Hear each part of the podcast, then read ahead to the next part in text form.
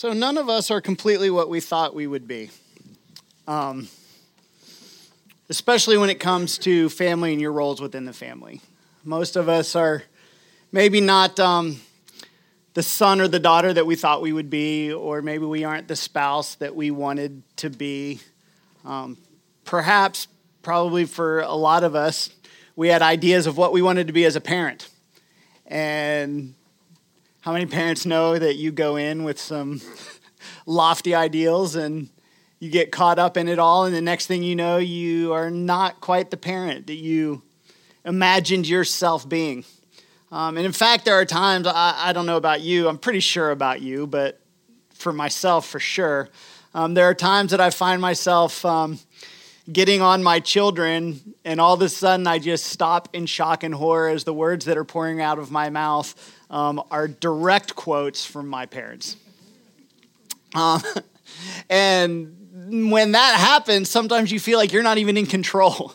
It's like the ghost of parents past have inhabited you and are now controlling you with your children. And for some of you, you know, it's kind of humorous and you're like, oh yeah, look at that. I've turned into my dad. I've turned into my mom. For some of you, it's horrifying because you've done everything you could possibly do to not be your parents because it wasn't a good experience growing up. And as we talked about the last few weeks, the reason that that happens is because there are traditions that have been handed down to us from generations that went before us within our family.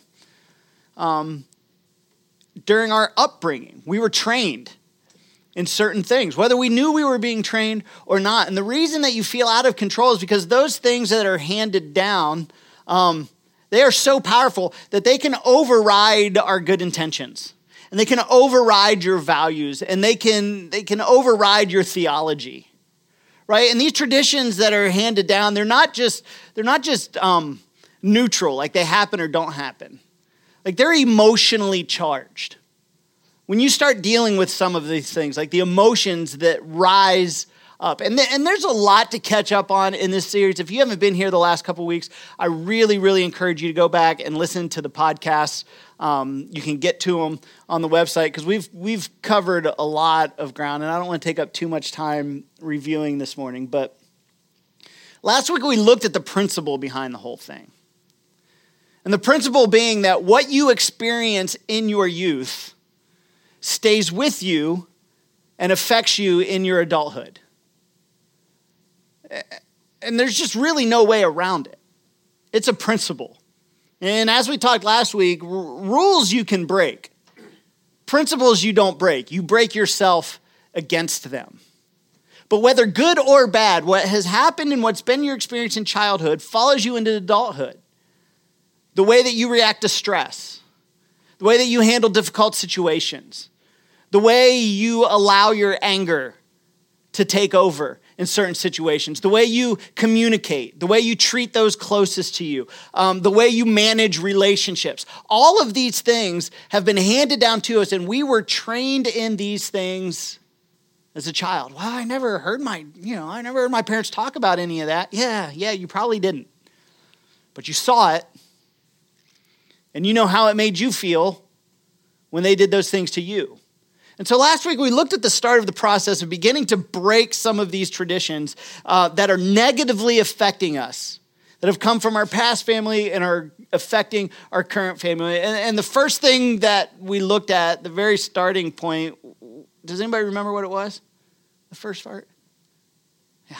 Refuse to excuse. Refuse to excuse. I said those words. I'm responsible for those words. Those were my actions. I'm the one that did those. And here's the thing. It's so easy for us to do that because for so many of us, our words and our actions have a legitimate source. We have experienced things. We've gone through things. We've had things ingrained in us. And the emotions come up. And we can logically defend them, but they're driven by emotion. And we tend to excuse them away. Well, they made me, or if they wouldn't. And other people may trigger those emotional responses, but ultimately, if we want to break with the traditions of the past that are negatively affecting us in our adulthood, we have got to refuse to excuse our words and our actions and hold ourselves accountable. Now, today, I want to look at a few other aspects of the process. And last week, the refuse to excuse, that's got to be done first. If you never get past that, none of the rest of it will happen. The rest of it is not necessarily a paint by numbers. It's just a process that you're going to have to go through parts of it. There's not an order. I'm not able to give you a list that you're able to start checking them off one at a time, and you'll come in next week and say, all right, I've broken with every tradition of the past. Thank you so much for that. But if you have your Bibles, we're going to be in 2 Chronicles chapter 34, and we're going to look at a king in Israel who had to break with generations of tradition in his family. And in this story, there's probably 5 or 6 really good principles in this story. And this is covering Josiah, who is one of the kings of Israel.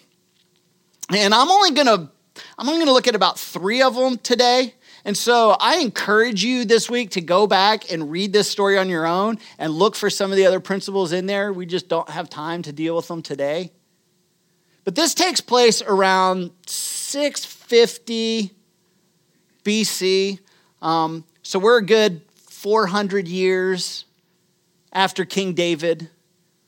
And Josiah was king of Israel, and his father was named Manasseh. And Manasseh was, he was terrible. The history of Israel is filled with terrible kings, and Manasseh was one of the worst.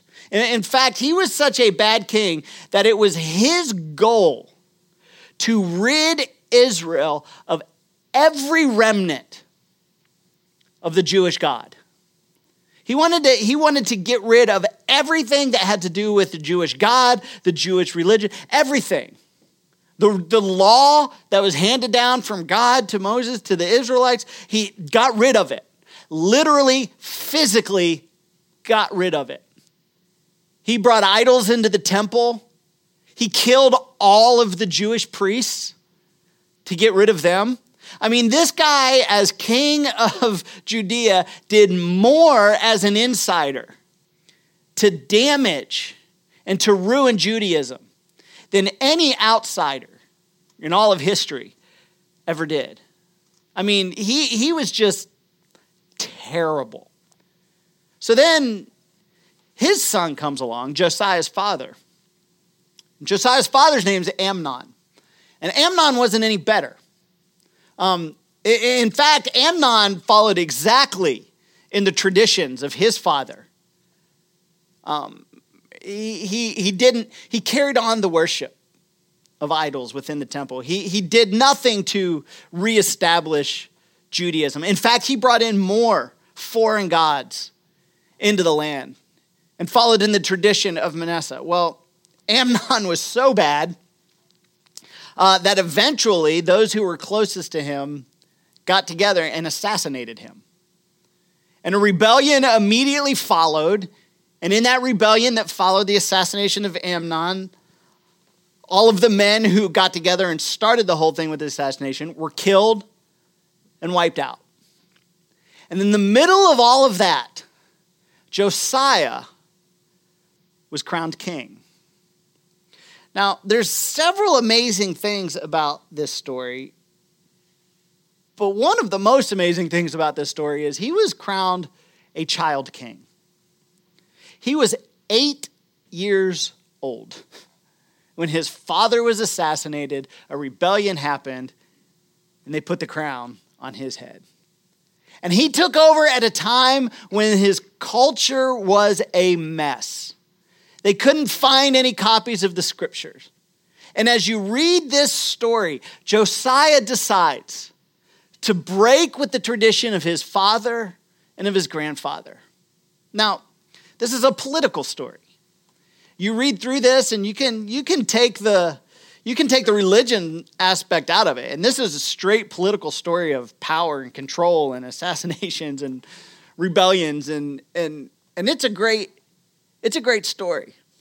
But as you read it, There are three principles that are so powerful that if you are struggling to break with the traditions of your family, that is, if in your adulthood you are dealing with the negative traditions that have been handed down to you, man, these three principles will go a long way of beginning to set you free.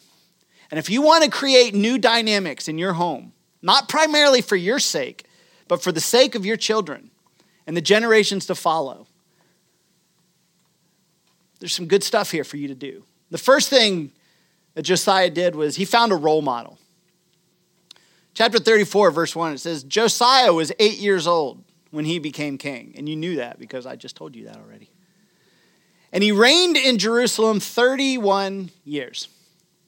And he did what was right in the eyes of the Lord and followed the ways of his father David. To which you might be saying, wait a minute, Andy. You just told us his father's name was Amnon. Like, what's with the David stuff? Yes, I did. I did tell you that. Let's keep reading. In the 8th year of his reign, so when he got to be 16 years old, while he was still young, when I was 16, I was dreaming about my driver's license and getting my driver's license and dreaming about everything I would do with my driver's license. And totaling my car 2 days after I got my driver's license. This is the mess I was dealing with when I was 16. I wasn't dealing with a nation that was a mess and trying to break with the tradition of my father and my grandfather who had been terrible kings. But here he was, while he was still young.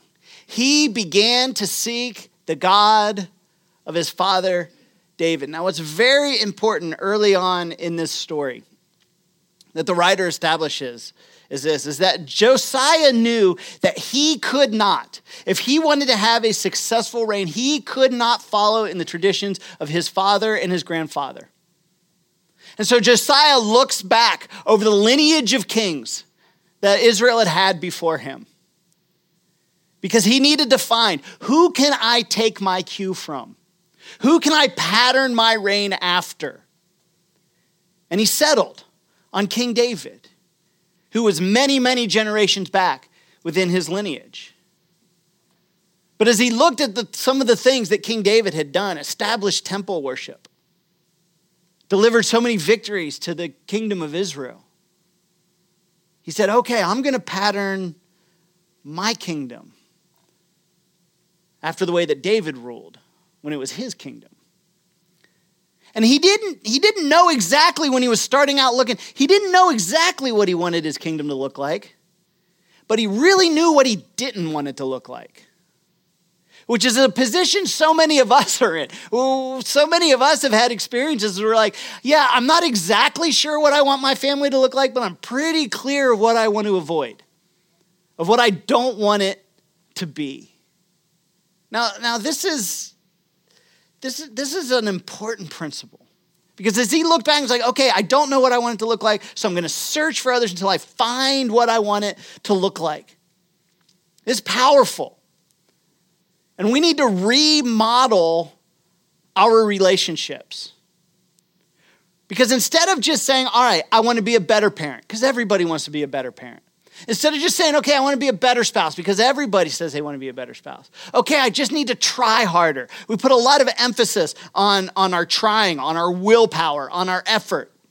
And if we're efforting more, then we feel like we're being successful, even though nothing may be changing.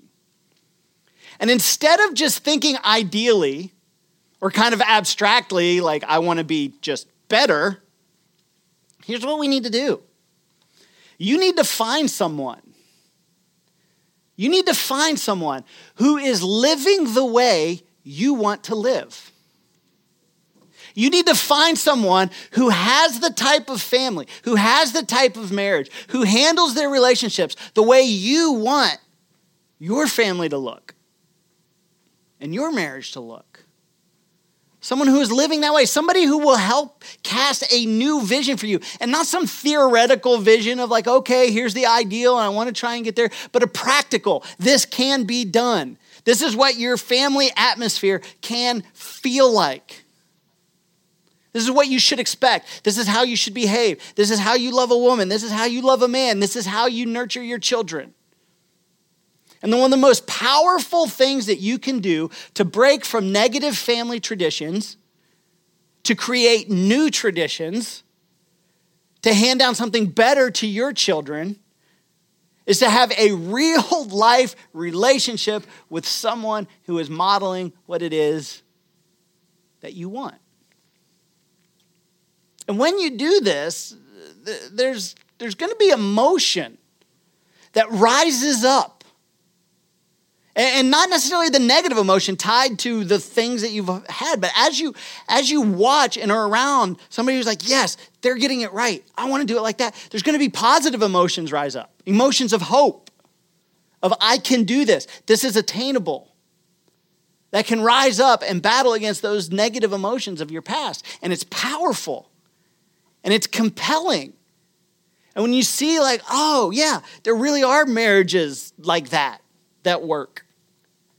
Even though I had not been exposed to any of them before. There really are people who deal with stress and difficulties in a productive manner. There really is a family where dad doesn't just disappear when things get tough. There's a family that communicates and works through their issues. Imagine that. They exist.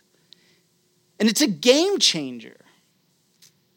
And it can help you set a standard. It's kind of like this. When I was a kid, I had posters up on my bedroom wall. Anybody have posters on your wall when you were a kid? Yeah. And on my wall, I was obsessed with basketball. Like, I was sure I was making it to the NBA. For a while, I went through a real bitter stage against my parents for the genetics that they passed down to me. But on my wall, I had posters of a particular basketball player. Anybody want to take a guess?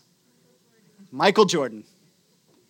This was in the height of the Jordan versus the Pistons days. And I had posters just all over the place. You know who I did not have posters of on my wall? I did not have posters of Jay Murphy on my wall. Anybody know Jay Murphy? No, of course not. Nobody knows Jay Murphy. Jay Murphy was a reserve forward for the Washington Bullets in 1987. Jay Murphy got into 9 games that season and scored 2 points all season. I did not have posters of Jay Murphy on my wall. I had posters of Michael Jordan on my wall. Because Jordan was everything that I wanted to be as a basketball player. And he was what I attained to. And he was what I held up. Realistically, I couldn't even be Jay Murphy. But yet there was a standard of what I was looking up to and what I wanted to be. And there's elements of that's good because it would drive me, and I just spent hours and hours, and I was only ever going to be so good, but I got that good because I was driven by Jordan. But there's a negative side of that as well. And that is that, there just weren't basketball posters. There was I had some posters of some movie stars, well, at least television stars. When I was young, watching Who's the Boss? And Alyssa Milano was on Who's the Boss. I just thought she was the greatest thing to ever walk the earth. I remember I had a poster, and we were wearing a hockey jersey and a pair of jeans, and there was a hole in the knee of the jeans. My dad comes in one day, and he says, I told you I didn't want any posters with skin, and takes duct tape and puts it right over her knee and walks out. I'm like, no! I'm trying to peel it off. Well, the problem with that is that as you idealize certain things, it's like it kind of creates some expectations that are unreal. If I were to hold, as a kid growing up, like, if in my mind all of a sudden I thought, well, for anybody that I want to maybe be with in my life, they've got to be poster worthy in every manner and rich and famous and successful, like all of these There's goals. That's why you get a kid like me, scrawny, nerdy, little nothing kid. He's maybe a 5 if he's lucky on the scale of 1 to 10. Walking around thinking I'm deserving of a 10. I will settle for no less because that's the poster on my wall. And sometimes we can set ideals within our family that are just ridiculous. And this is one of the things that's so great about finding somebody who's living out what it is that you want to be. Because when you do that, you'll realize there is no perfection. And you will find families that's like, okay, that is so great. They're what I want to be. And as you begin to get to know them, you're like, oh, they have issues too. They have struggles too. They face challenges as well, but they handle them different. They're not perfect, but they're ahead of where I'm at. And how are you getting there? And it kind of sets an attainable standard for you to begin to live up to. Now, fast forward a few years. Okay, a lot of years. Fast forward a lot of years. Somehow I managed to get what I think is a poster-worthy spouse. Not all of you are so lucky. But the idea of finding someone in real life that will help you get to where you want to go is absolutely powerful. Now, there's a flip side of this coin. The flip side is there's some of you that maybe you're thinking, maybe I need to play that role for somebody else. I mean, I've got it all figured out. My marriage is great. I'm perfection. Let's mentor someone. You do that. And ideally, realistically, none of us are thinking that because we all know the problems in our own marriage. But I would challenge some of you. You've learned a lot. You've come through a lot. What your marriage is today is not what it was at the beginning. And I encourage you, pray. God, do you want me to step into that role? That even though I haven't attained, that I can help those who are just starting out down the path. And the frustrating part of this principle is that this isn't something you can just walk out and do. You can't just walk out to lunch, see a nice family at the table, walk up and be like, hey, I'm Andy. I was wondering if I could follow you around and imitate your marriage. That's just weird and you might get thrown out of the restaurant. But begin to pray, God, bring someone along to give me that real life example that I can begin to follow. So here's the second thing Josiah did. The second thing he did was purge the land of anything that might drag him or the nation back into the traditions of his father or his grandfather. It says this, in his 12th year, he began to purge Judah and Jerusalem of high places, which is where all of the pagan worship would happen. Asherah, poles, and idols. Under his direction, the altars of the Baals were smashed, and the Asherah poles and the idols. These he broke into pieces and scattered over the graves of those who had sacrificed to them. And he burned the bones of the priests on their altars. And so he purged Judah and Jerusalem. And it goes on like that for several verses, all of the things that he did. But there was a tenacious commitment on his end to get rid of everything that even hinted of the past. Anything that had the potential of taking him or his people down the wrong path. It's gone. He ground up the bones of the dead priest. That's a commitment to being rid of the past. He took extreme measures. And look at the last sentence in this section. It says, and then he went back to Jerusalem. And I like that because it means he did it himself.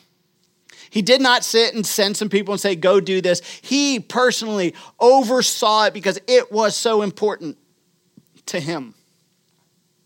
Now, this is challenging. This is really challenging. Because something we need to be involved in, if we're to break from our tradition, is purging our world. We need to purge our lives. We need to purge our families, our closets, our drawers, our computers, our phones, our relationships. The things that drag us back to the world we are trying to break out of. Now, for some of us, that means there are some relationships in your life that need to end. Because you're in relationships with people who push the hot buttons and begin to drag you back into everything negative about the traditions that are holding you down. And when you're with them, it does not go well. Some of you may be in relationships with people who are extremely critical of their spouse. And when you're with them, you find yourself listening and then beginning to join in and become a part of that. You need to purge your world. Some of you are friends with people who play fast and loose with their marriage.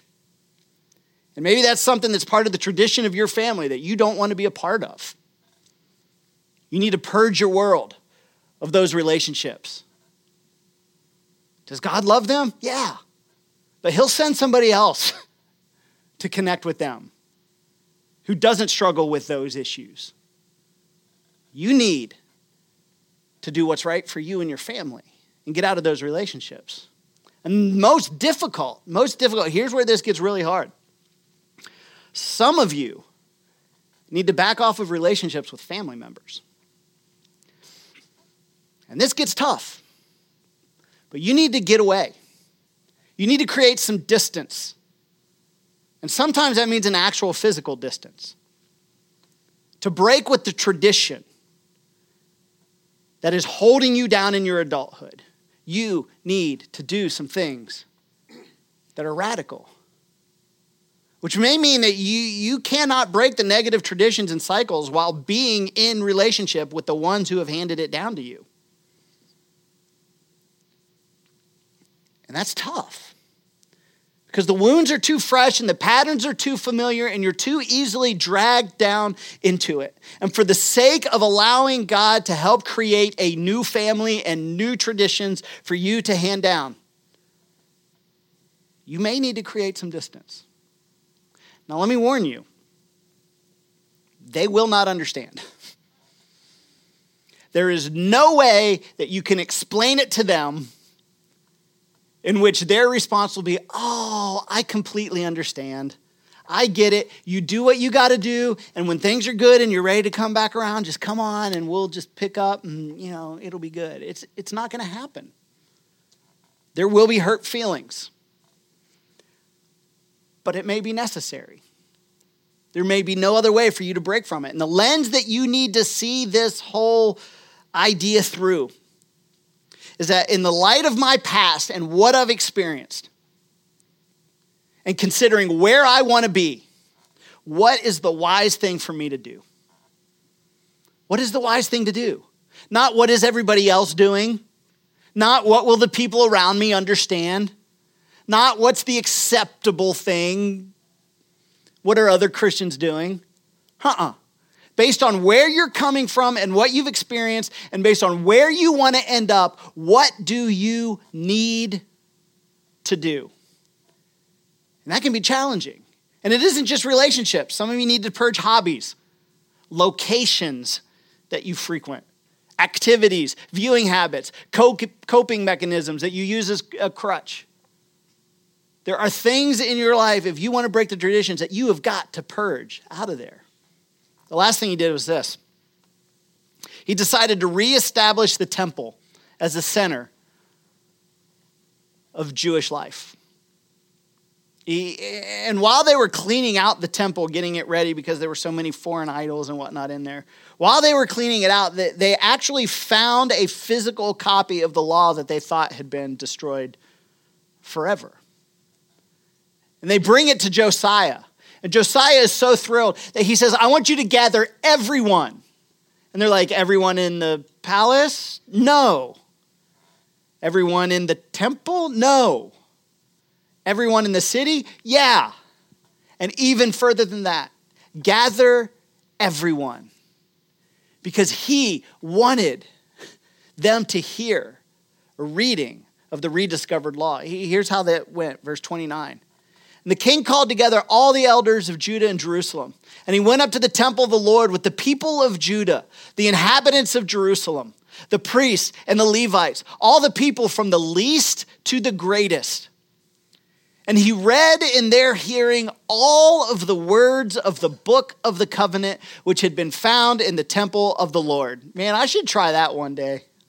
I'll just have nothing to say. Gather together. I'm going to open. We're going to start reading. And however far we get in 40 minutes, there's where we'll be.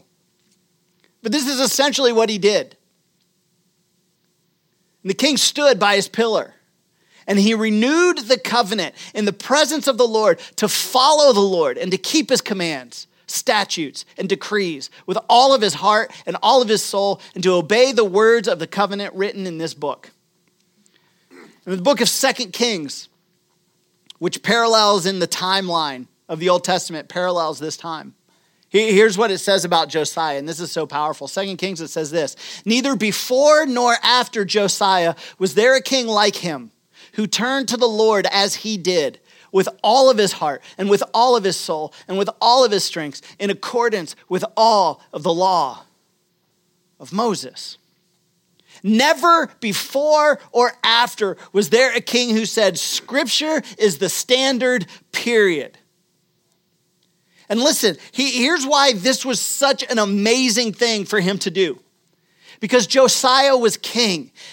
King established the standard. The king established what was right and what was wrong. Whatever he declared right was right. Whatever he declared wrong was wrong. And he could have declared anything. And with that power and in that moment, he said, what I declare is that Scripture is the standard. I will not make my own standard. I will not. Now listen, I can excuse any behavior around me if you give me enough time to figure out how to do it on an intellectual plane. I can excuse any of it. But subverting scriptural standards only strengthens the negative traditions that have been handed down to you and keep you from changing that culture, from changing the environment and the atmosphere of your family and handing down something better. So you've got to set the bullseye, and that has got to be your target. And whatever may want to draw your attention to one side or the other, you've got to refuse to move the target. And you do not recalibrate the target based on your behaviors in your environment. You recalibrate your behaviors based on the target, which is where so many of us get off track. Now, let me give you a practical way to do this. I'm going to warn you right up front. Most of you won't. But here's what you need to do. Because if you do this, it will make all of the difference. It'll make all of the difference between, man, I have seen such a change in my life, and man, I heard that sermon and it didn't do anything for me. Like, here's the breaking point right here. You already know the traditions that were handed down that you struggle with. I could sit here and let you guys come up and start talking and tell them, and we could sit here all day long. You know what they are. Here's what you need to do. You need to find passages of Scripture that deal directly with those issues, not just kind of generically, directly. And you need to memorize those. And when I say you need to memorize them, I don't mean like, yeah, I'm familiar with it. It's something about this, like that. No, I mean memorize like you've memorized your phone number. Like, can anybody still quote the phone number that you had when you were a kid? Right? Mine is etched in my mind, 227-3698. Like, I got it till the day I die. The number that I had when I was a 10-year-old kid, I will remember. I'm talking about that kind of memorization. That when the moment arises, without hesitation, when those emotions begin to rise in you, when those dark clouds begin to gather, that God can bring those words to the forefront of your mind. And without pause, you can speak Scripture to those things. Because when you do, you will find that the power to exercise self-control in those moments is greater than you ever thought possible. When you begin to speak scripture to those moments, you will find that the lens through which you interpret those things begins to change. And that you begin to recognize aspects of it that you did not before, as you have invited God to be a part of overcoming those things. And that is way different than I'm going to try harder. That is way different than I'm just going to be better. That's specific. And it's because God's word is more powerful than your intentions, it's more powerful than your will, and it's more powerful than your commitment. And it's given to us as an instrument of change. But it's no good if you don't use it, if you don't do it. And if you're serious about breaking from the negative traditions of your past, you've got to do this. Find a role model. Purge your life of the things that drag you back and set scripture as a standard. And this is a process. None of you are going to be able to walk in next week and be like, nailed it.